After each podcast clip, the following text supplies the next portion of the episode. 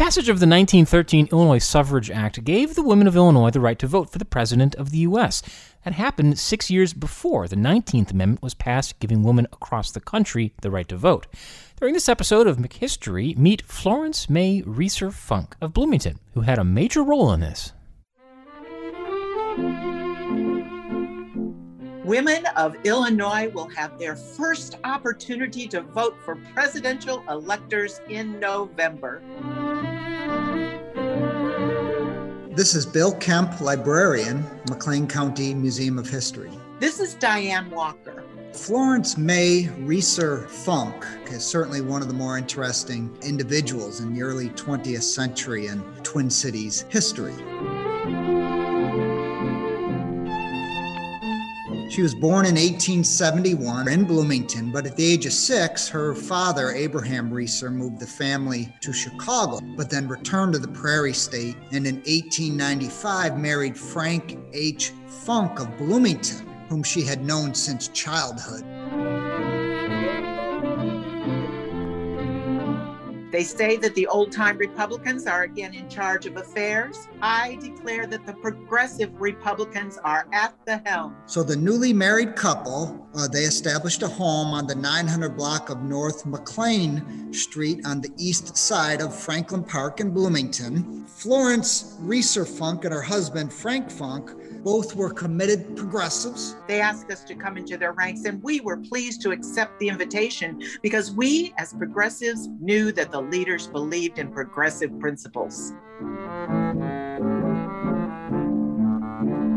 Florence Funk was also active in the suffrage movement locally and statewide and played a role in passage in 1913 of what's known as the Illinois Suffrage Act. Women of Illinois will have their first opportunity to vote for presidential electors in November. Even before passage of the 19th Amendment, giving women across the nation the constitutional right to vote, in 1913, women in Illinois could vote for the US president. There are 1 million women voters in the state, and they are in a position to determine the result of the coming election. It was the first state east of the Mississippi to give women that right, but they still could not vote for most offices.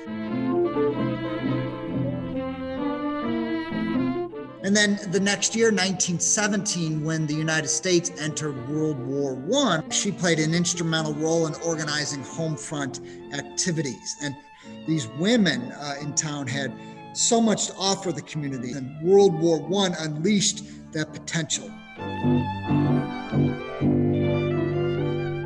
Women such as Funk, it was said, were, quote, were as truly and as usefully in the service of their country during the war as were those who bore official titles or wore the nation's uniform. It takes no longer for a woman to register and to vote than it does to buy a loaf of bread. She passed away in the fall of 1923 at the young age of 51.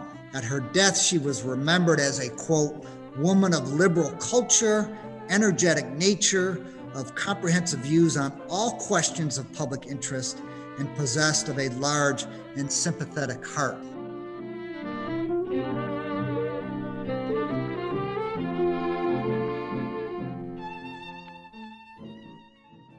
This episode of McHistory was produced by Ariel Jones, featuring Bill Kemp from the McLean County Museum of History and Diane Walker, who also portrayed Florence May Reeser Funk in the McLean County Museum of History's 2020 virtual Evergreen Cemetery Walk.